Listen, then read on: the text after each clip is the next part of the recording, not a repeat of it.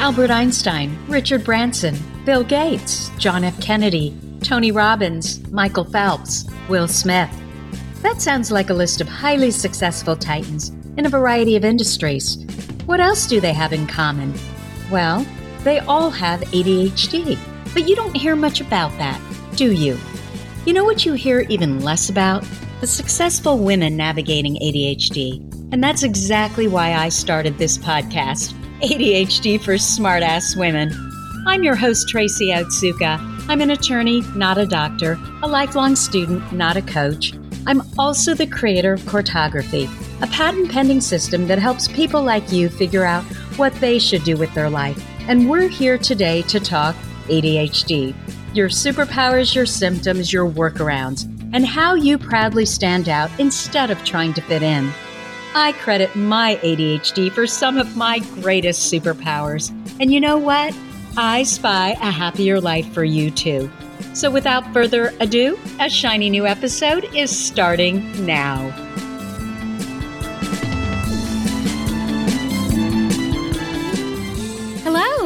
Am Tracy Otsuka. Welcome to episode 23 of ADHD for Smartass Women. And in this episode, we are going to talk all about rumination. So, our ADHD, it makes us so creative and vividly imaginative. It also gives us this incredible ability to hyperfocus. But the problem is that bad is always bigger than good, meaning it's stickier than good, right?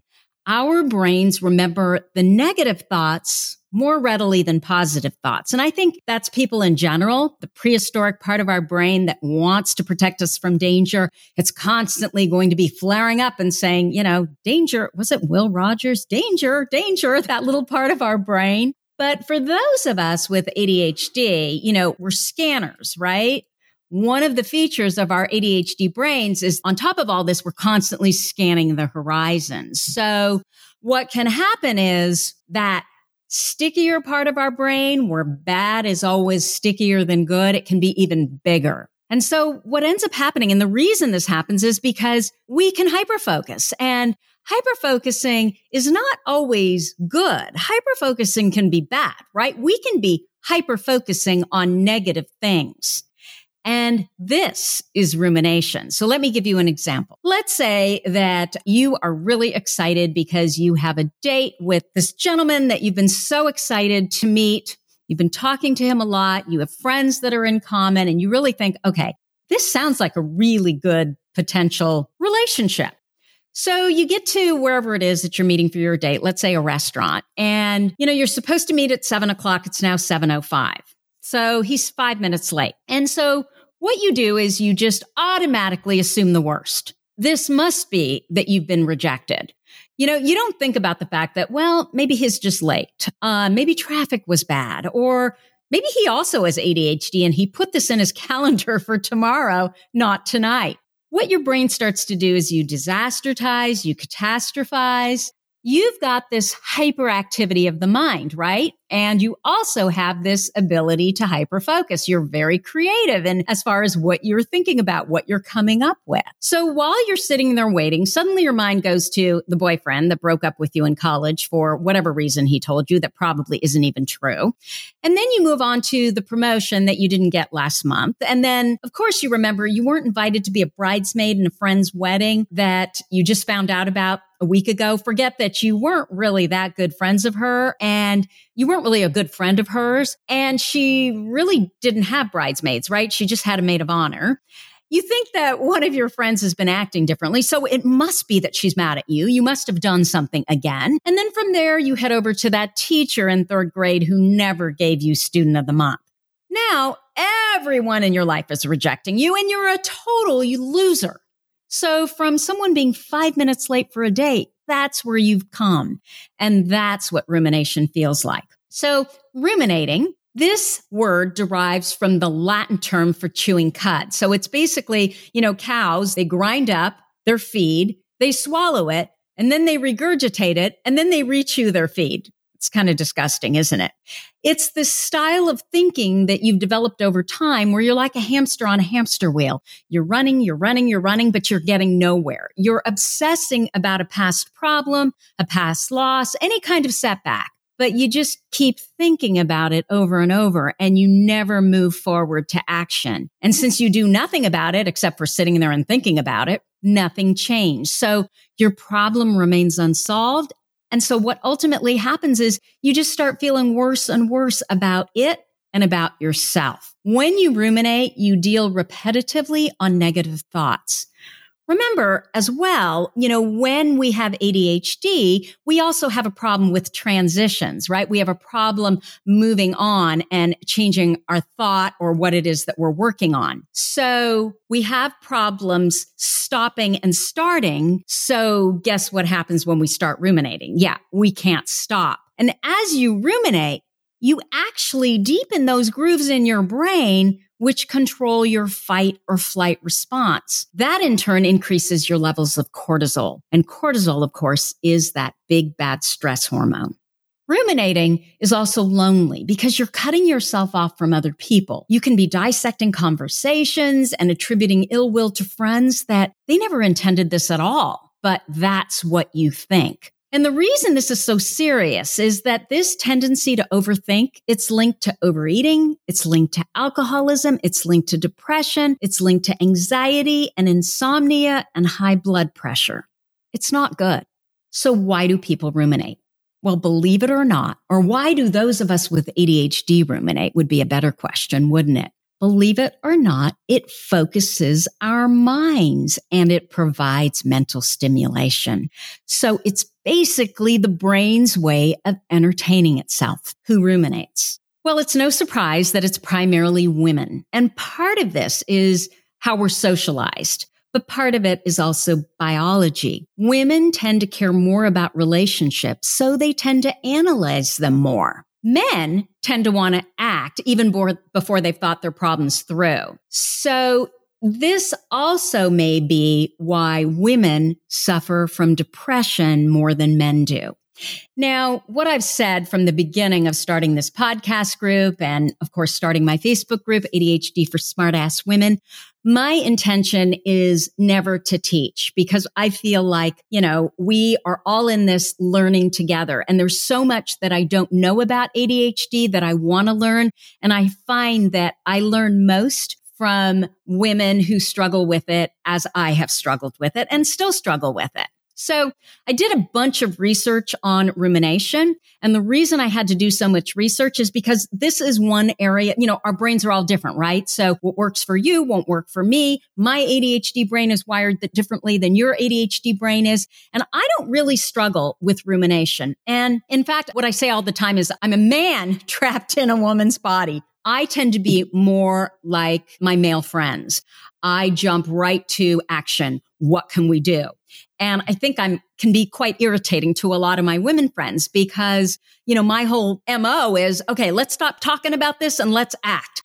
I think I have this intensity and this drivenness, and that's how I challenge it. I'm very action oriented. And a lot of times women, what they want to do is they want to meet and talk about it versus I'm always looking for solutions. I also think that the reason I do think I had a propensity to rumination, but I think what kind of nipped it in the bud is I made a really good decision about marrying my husband. I have never been insecure about our relationship.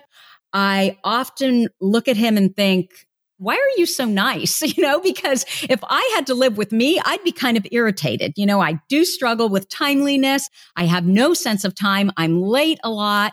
I am impulsive in my speech and my thought patterns, but he's just really, really great. I mean, I think that daily he will make comments about like all my positives. You know, he is not the kind of person to point out my negatives. And I can be very critical. I think I am much more apt to point out negatives than he is. And I don't know why that is, but bottom line, I found the right guy. So because of that, because there is never insecurity about my relationship with my husband and the fact that he is always so apt to point out my positives, I think that really nipped that rumination that I think I had a propensity to develop, I think it nipped it in the bud because I do recall when I was younger, a friend commented that I overanalyzed relationships. And when I think back, I think that that was true. The other part of me too is I've always loved analyzing other people's relationships and I am fascinated by female relationships. So anyway, my point is simply that I really had to go to my group and I had to ask them, okay, what is this thing rumination? What does this feel like to you? And I could identify it, but I didn't really struggle with it. So I needed to get them to weigh in. So anyway, over time, when you're talking about ruminating, this focus on the negative makes you even more sensitive to more negativity, right? So negativity begets more negativity. It's that age old adage that what we focus on just gets bigger. And I think about a friend of mine who is just brilliant. And, you know, she's a CEO. She's very accomplished, but she just has this propensity to ruminate and to view her life through everything that is negative. So she just has this attitude that if anybody's going to get screwed, it's me. And I hate to even say that because it just bothers me. But the problem is everything that happens in her life, she views through this I'm going to get screwed lens. So she can't even see all the incredible positive things that happen in her life every single day. She doesn't see all the times things have worked so well for her. So when you're ruminating, it's all about a preoccupation with you. You're focusing on the self and the whole world is revolving around you. And I think that we tend to do this more when we're younger. It's harder to do it once we have kids because we just have less time to focus on ourselves, but it also may come back once the kids are out of the nest. Because again, we have more time for ourselves. And certainly if you believe that your purpose was your children and now they're gone, you know, you can see how the ruminating can rear its ugly head once again. Worse yet, when we're ruminating, we often don't even realize we were ruminating. We actually think we're problem solving. And this is the key. If you think that you're problem solving, but it doesn't lead to specific action, guess what? It's rumination. And you have to agree with me that there's got to be a better way or a better use for your creativity and imagination than ruminating. You know, we hyper focus. So there's definitely also something just so much more positive that we could be hyper focusing on. It's not a good thing. You know, it makes us feel really bad about ourselves. And it's also a waste of life. Now, so how do we stop ruminating now that we know what it is? Well, we're notoriously poor observers of ourselves. You know, oftentimes we're still shocked when we hear very positive comments about us, right? We tend to forget what our strengths are because again, the bad is stickier than good. So we kind of automatically gravitate towards all the things that we don't do right. So we forget about what our strengths are. Often we're not even aware that we're ruminating. So the first thing you can do is you can ask your friends and your family, do I obsess and ruminate over problems, over making decisions? Do I ruminate and, you know, obsess over relationships and listen to what it is that they say and then ask them for examples. The second thing we can do is we can start to notice our thoughts. We have a wonderful woman in our Facebook group. Her name's Caitlin Mabry, and she actually works with my son as well. And she's a reading specialist, and she also has ADHD. And so she taught my son all about metacognition. And metacognition is thinking about what you're thinking about. You can learn how to notice your negative thoughts and negative self talk. Apparently, we have 60,000 thoughts a day. And most of them aren't positive. So we need to learn that don't believe everything you think. Martha Beck was talking about rumination. You know, what you do when you're thinking about what you're thinking about, when you're using metacognition is you're just watching your thoughts pass through like clouds that pass in the sky. You're not judging them. You're not engaging them. You're just noticing them. Then what you're going to do is you're going to label the thought. So if you have a thought that is a negative thought, you're going to say, I'm ruminating, I'm worrying, that's me just obsessing. Now, the difference between ruminating is you're talking about something or you're thinking about something that occurred in your past versus if you're worrying, you're thinking about something in your future. And whether it's ruminating, whether it's worrying, whether it's bad self talk, what you do is you give the ruminating a name and you say something like, shut up, Millie. Shut up, Susan. You literally talk to it and tell it to stop.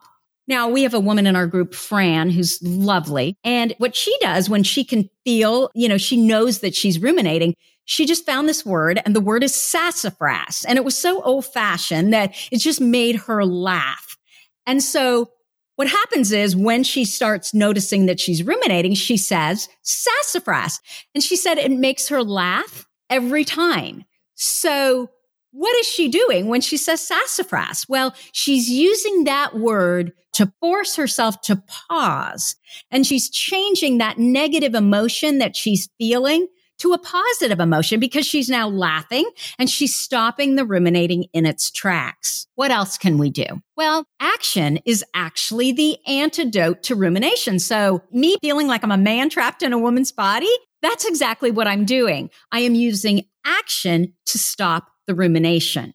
So you can make a decision and do something, anything to move the decision that you made forward. You need to act. You know, you've created this whole story in your mind, but we really don't know that it's true. It is likely not true. And the only antidote to actually, number one, figuring out if it's true and to stop the ruminating that's going on in your brain, the only antidote is action. So ask yourself, what can I actually do about this? Then you can write a list of specific steps that you can take to move forward in what you're ruminating about. Look, if you can't change the outcome, ask yourself, what can I learn from what happened in the past that can now help me in my future? Look, I don't believe in failure. There's no such thing in my mind as failure. You either succeed or you learn. And I'm going to tell you a story of something that happened to me in my late 20s, maybe it was early 30s, that really changed my whole idea on what I thought failure was or wasn't. So I had a women's wear line, and the women's wear line sold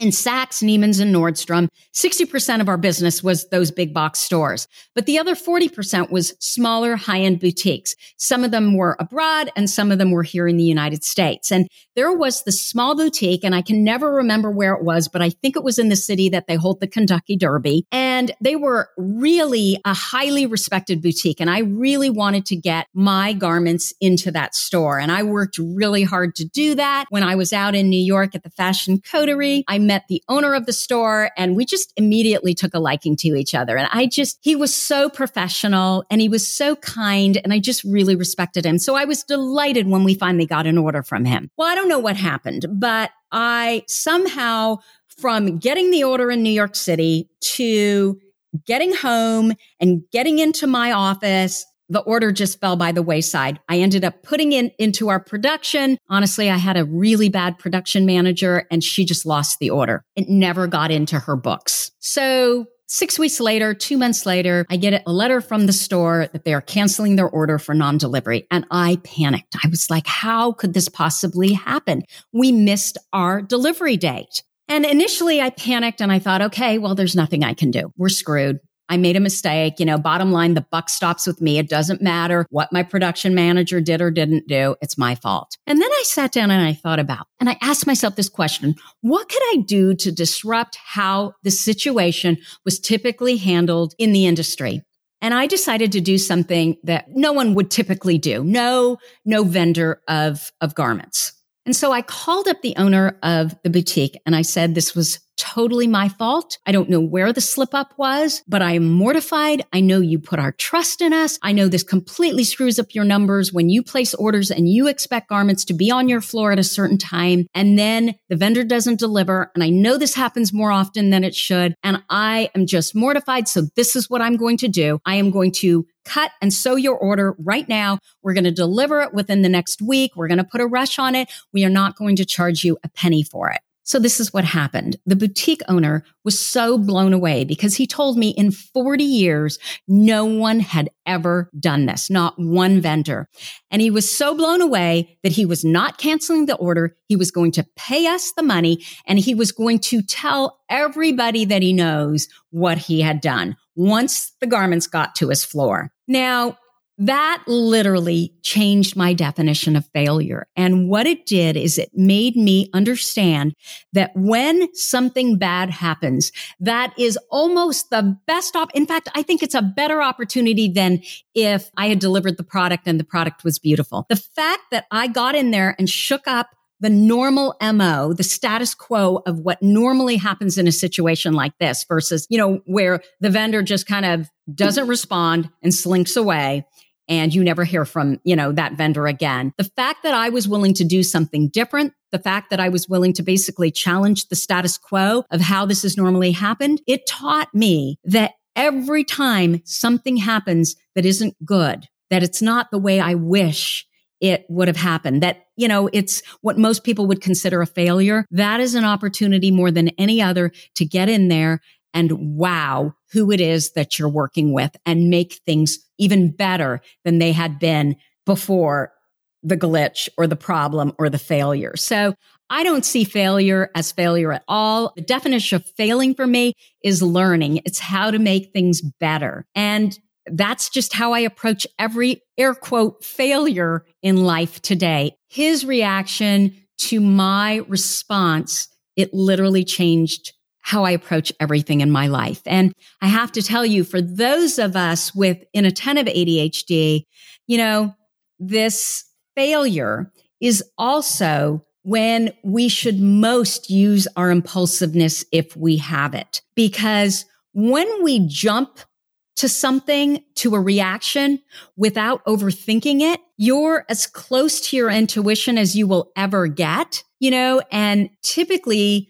we've been talked out of using our intuition. You know, we've been talked into using stats and numbers and figures and facts. And I have to tell you, my response to that boutique owner made no sense. Nobody in their right mind would react in that way. But the reality of it was I did. That was my intuition. I didn't overthink it. I jumped and that's how I was going to handle it. And what ended up happening was his response back to me and our relationship was better than had it never happened before. So I was trusting my intuition. So again, for those of you with inattentive ADHD, again, I'm combined type. I'm very hyperactive. So I didn't overthink it, right? I was impulsive. But for those of you with inattentive ADHD, you will likely be less impulsive. So you'll get in your head and you'll start, you know, feeding yourself a line that you'll overthink it. You know, no, you should not react with your intuition. You should not listen to your intuition because it wouldn't make financial sense to do this because of numbers, figures, facts. So I hope I made that clear. Okay. So what else can we do? Well, there is a fabulous ADHD coach. Her name's Barbara Luther,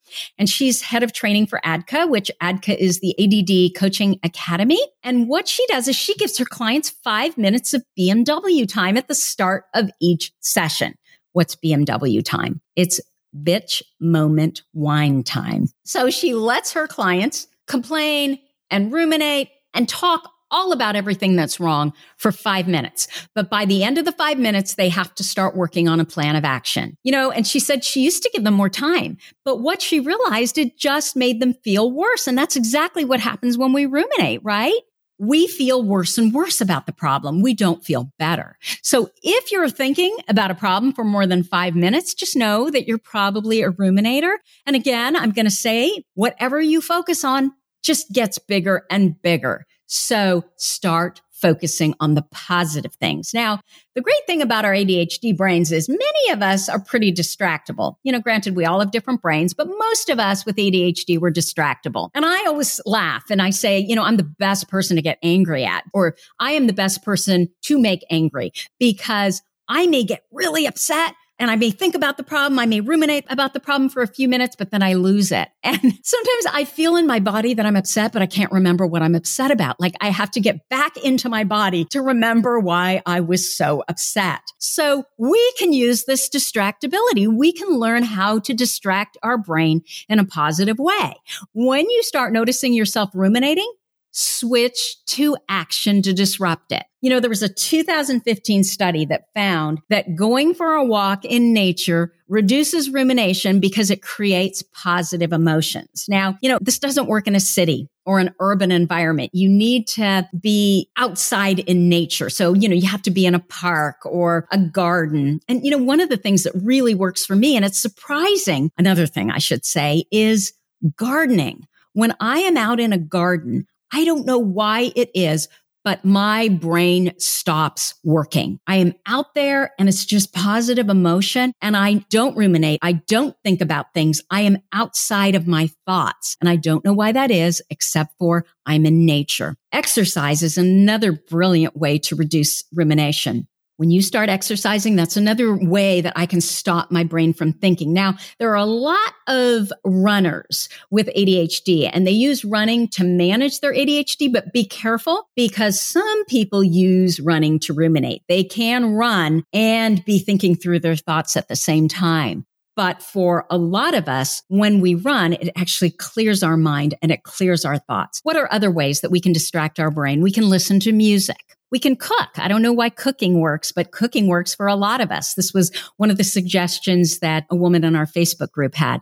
Going to a movie works. But for me, I have to actually be physically in a movie where it's completely dark and I can't be focused on anything else. Then I can absolutely focus on the movie and I can distract my brain.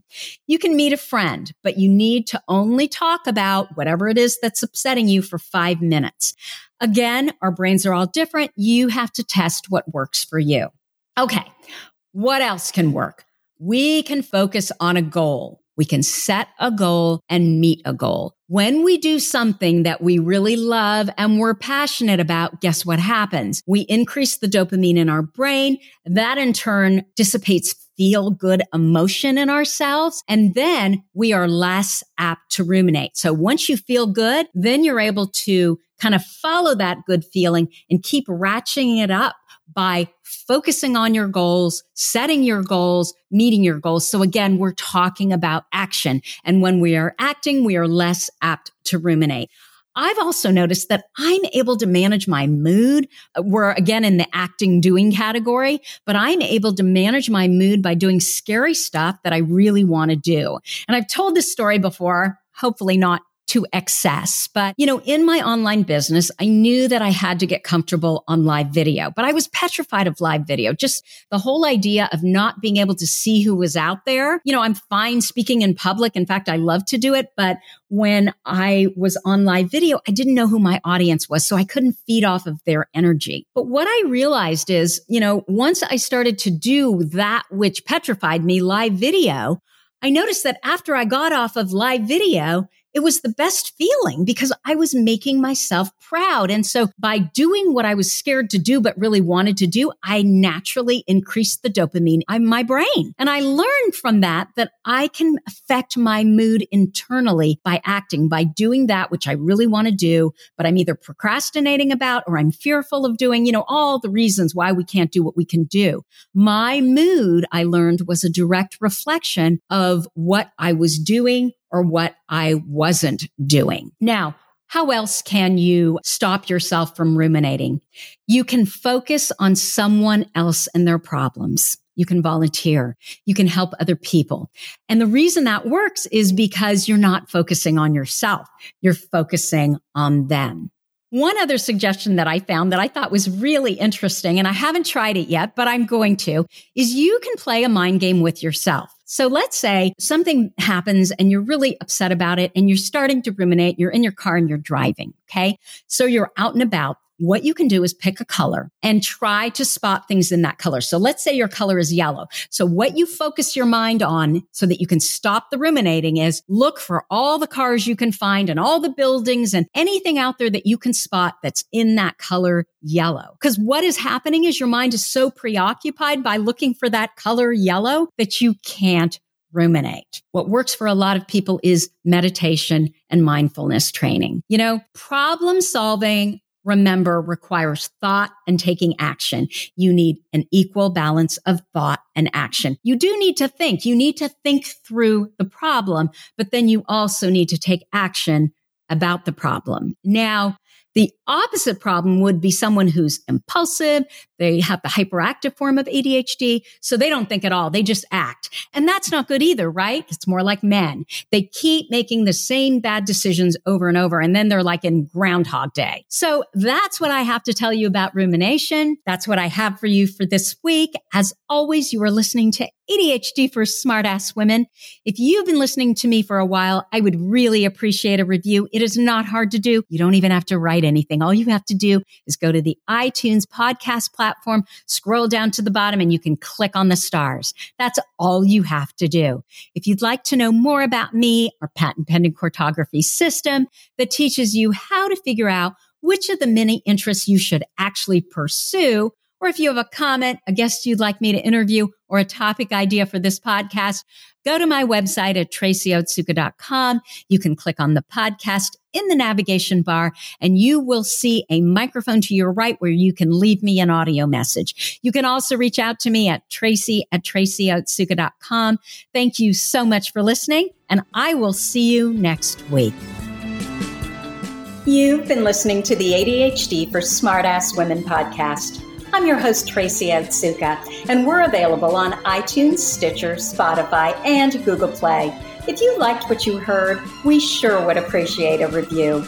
And not coincidentally, ADHD for Smartass Women, well, that's also the name of our free Facebook group.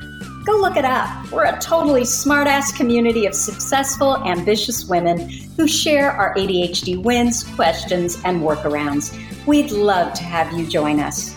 You can also find all my details over at tracyotsuka.com. Don't forget, I spy a happier life for us, and I'll see you again next week.